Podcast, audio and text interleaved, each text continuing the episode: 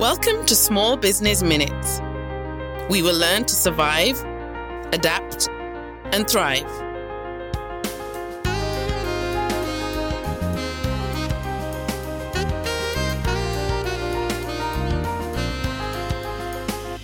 Hello, welcome to another episode of Small Business Minutes.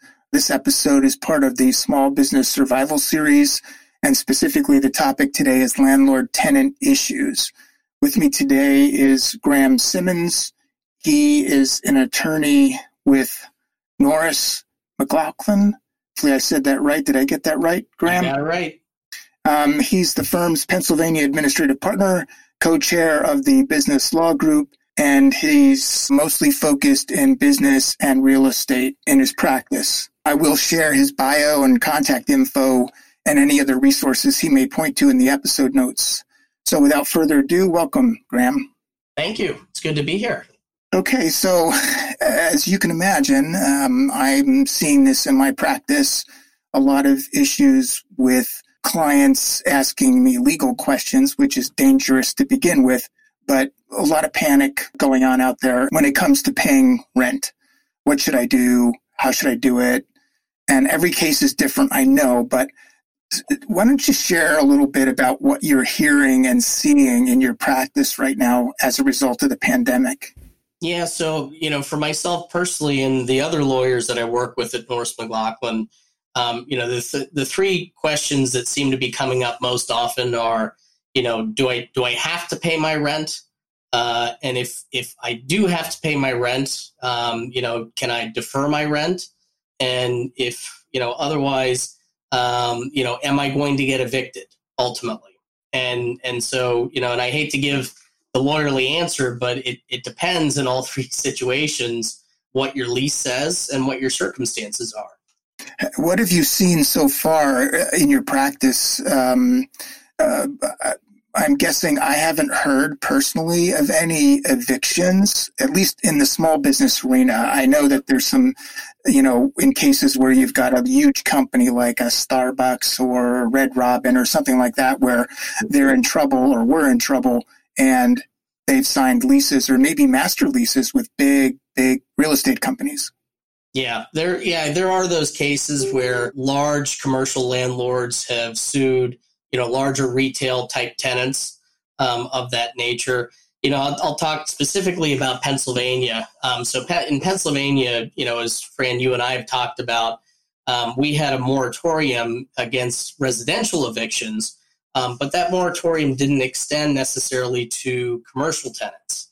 Um, now, having said that, the, the practical issue has been the courts have been, for the large part, shut down um, since March in a state of emergency. So, you know, from a practical standpoint, while a commercial landlord in Pennsylvania certainly can has the ability to try and file paperwork, um, it would be very, very difficult to really see that through at this point in Pennsylvania in terms of getting to a hearing or trying to send the sheriff out to actually and physically evict somebody.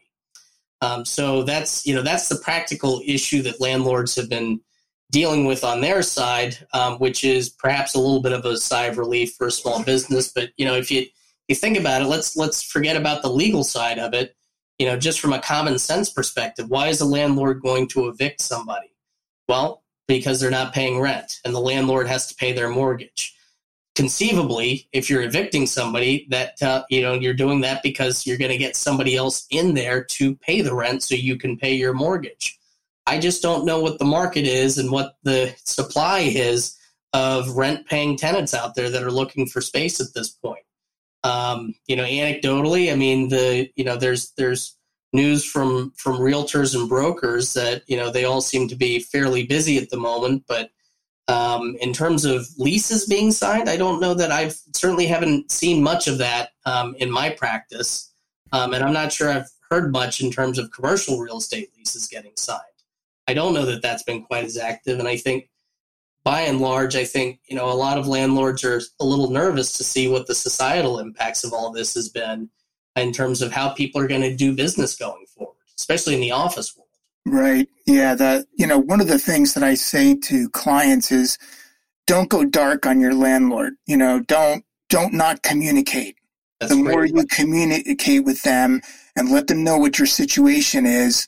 Um, you know, presuming even if you have a quasi challenging relationship with your landlord, I think communicating about your circumstances, and it doesn't really, it, it's not like the landlord wouldn't know, but it's just so important to to try to work this through with them.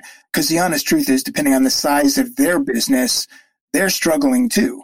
And they're probably having similar conversations with their bank or with other uh, uh, people that they do business with so i try to I, I try to encourage them to communicate maybe by email so they have a written thread of what the communication has been but uh, at least at least try to inform them as much as you can. I, I think that's great advice, and I'd certainly echo that to the business community. Um, you know, I, I, I think you know, and it depends obviously, as you said, on your relationship with the landlord and whether it's been uh, adversarial, quasi, quasi or not. Um, but you know, and and I, but you know, I th- find in most circumstances it really helps to pick up the phone and talk to a human being. Um, and but to your point, you know, following up with an email to confirm the conversation. Um, that that really is the key in terms of staying in touch with your landlord, and and sometimes they don't always know the full situation with you too. Uh, you'd be surprised, and and it's sometimes helpful. Um, you know, the the the saying go. You know, there's there's a story about you know two chefs that only have the one orange.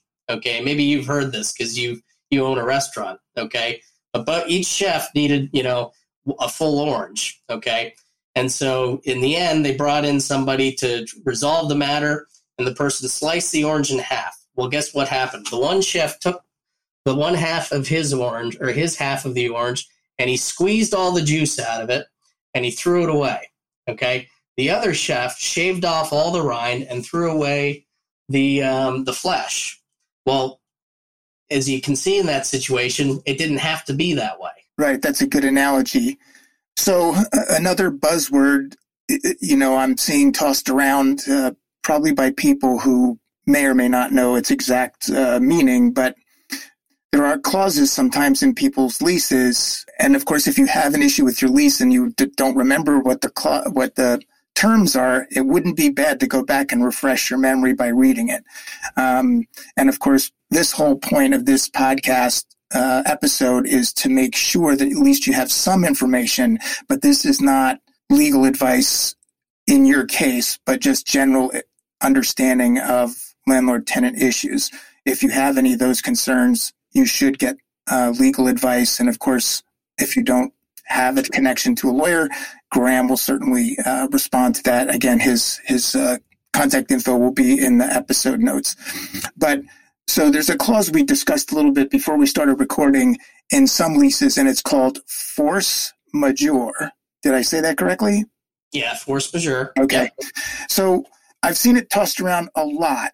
Um, and whether it's other business people giving other business people advice, like you should exercise this or you should claim this or whatever. Can you go into some of the details of what this is and then whether it could be helpful in these circumstances? Sure. So let, let me just talk about force majeure as a concept. Okay.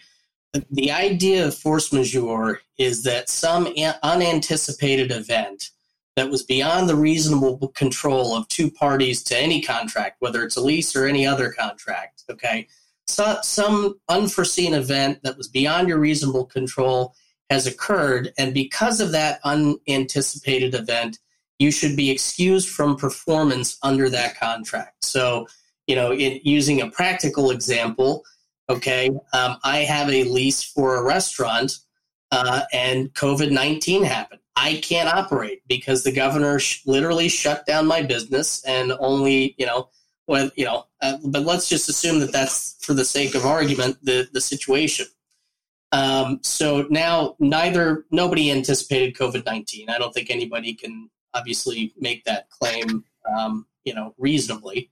Um, so, but should the tenant be excused from performance? It, meaning, should they be excused from paying the rent? Okay, so that's that's the idea behind the concept of force majeure. Okay, um, force majeure is certainly a concept that has um, some what I'll call common law application in the sense that it can apply generally um, in in the business world, Um, but it often has a, a direct implication in the sense that, that many contracts, leases included, will have what they call a force majeure clause, which says something to the effect of if, if you know, in the event of um, you know, acts of God, uh, pandemics, war, acts of terrorism, um, labor unrest. You know, these are some of the things that you'll see in a typical force majeure clause. Then the parties will be excused from performance as long as that event continues. Okay. Now, in the lease world, and you know, I guess I'll throw out the caveat that you know I'm I'm a licensed lawyer in Pennsylvania, so take you know take this advice with a grain of salt.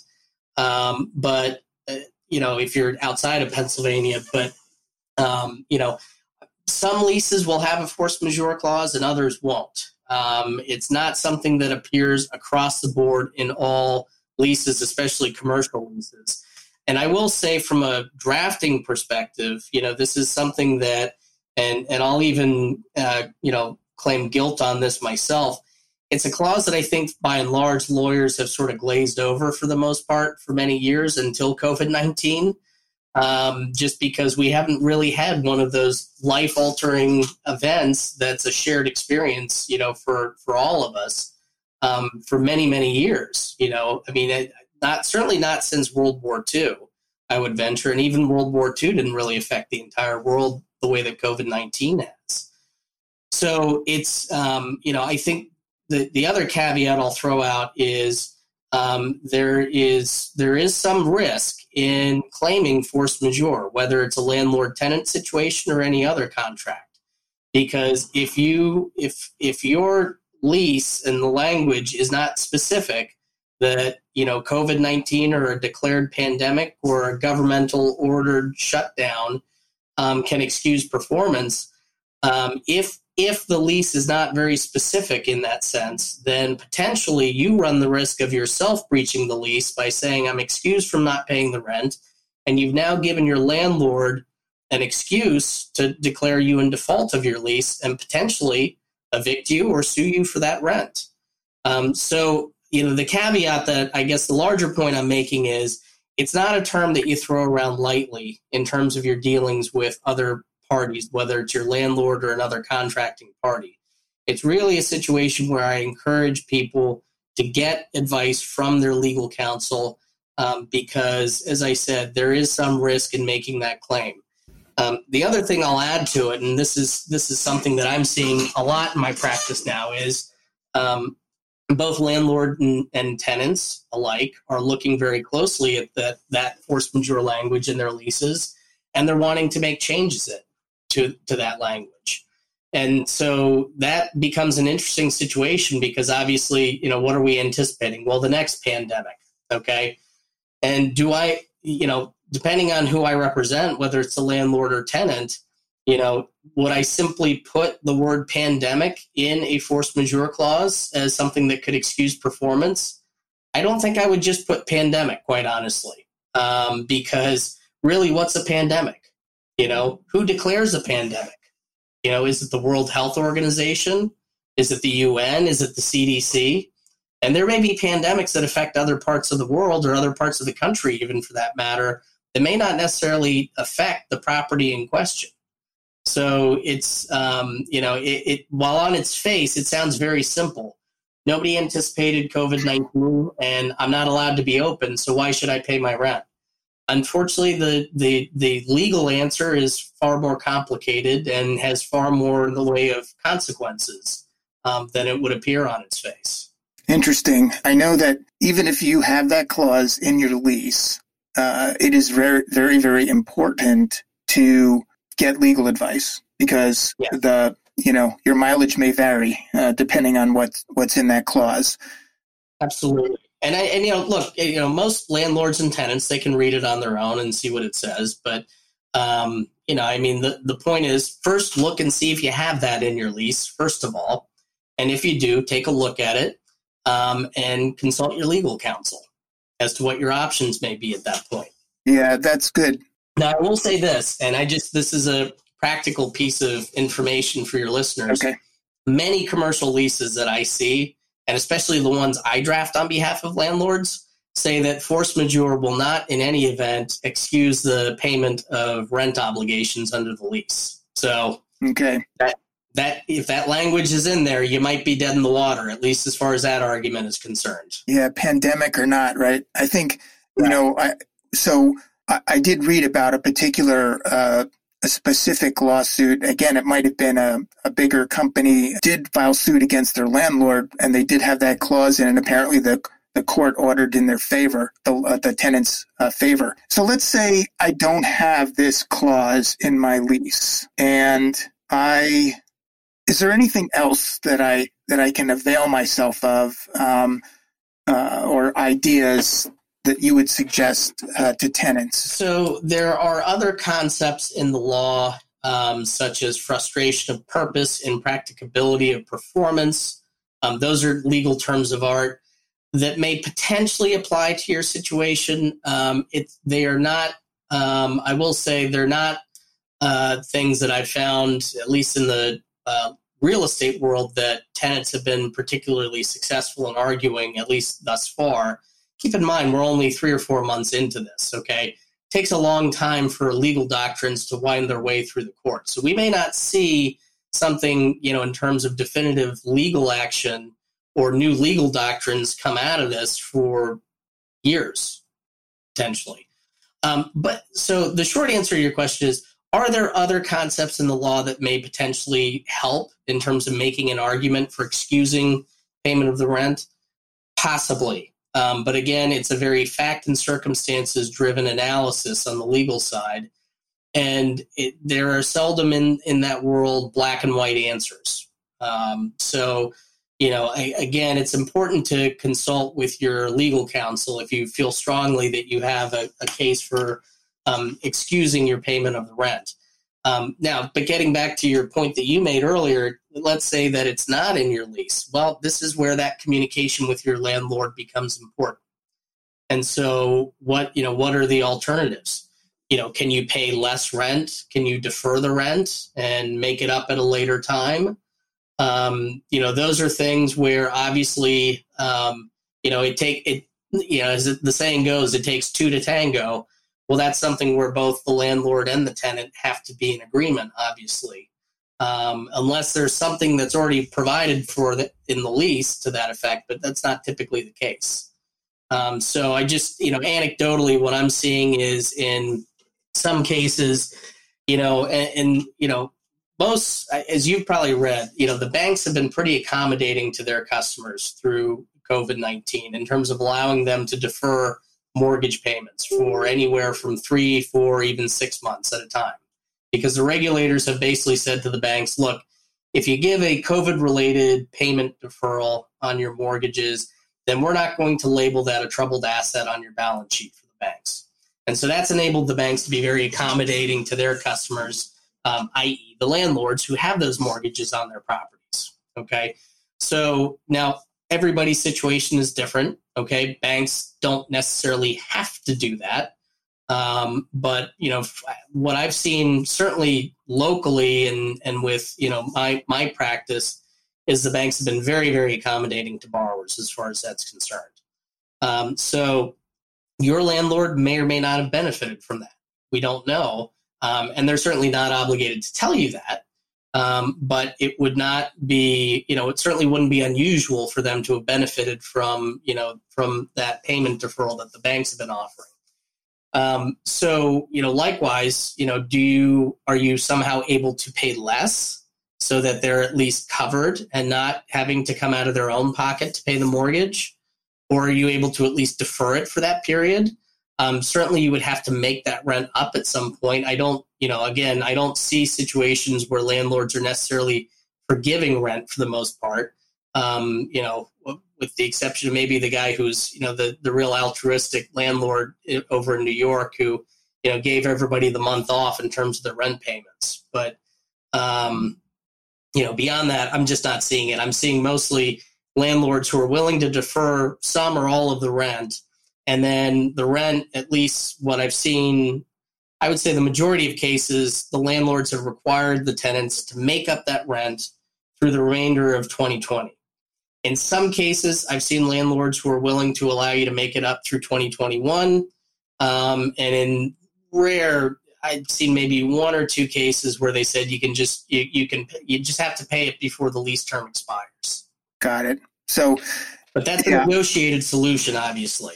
Yeah, that's right. That's why communication is important. Um, and you know that that's kind of what I've seen in my practice as well. I've also had clients tell me that the landlords, uh, in a few cases, just assumed that the business had applied for some sort of grant or loan, and those funds were for rent. Um, right. Of course, we know that you know the that the PPP money was partially for rent, right? But also for uh, more focused, obviously, on payroll and wages. Yeah, um, yeah. I mean, the difficulty there was, you know, when the when the rules were first made, it looked like you could use possibly even all of those PPP loans for rent.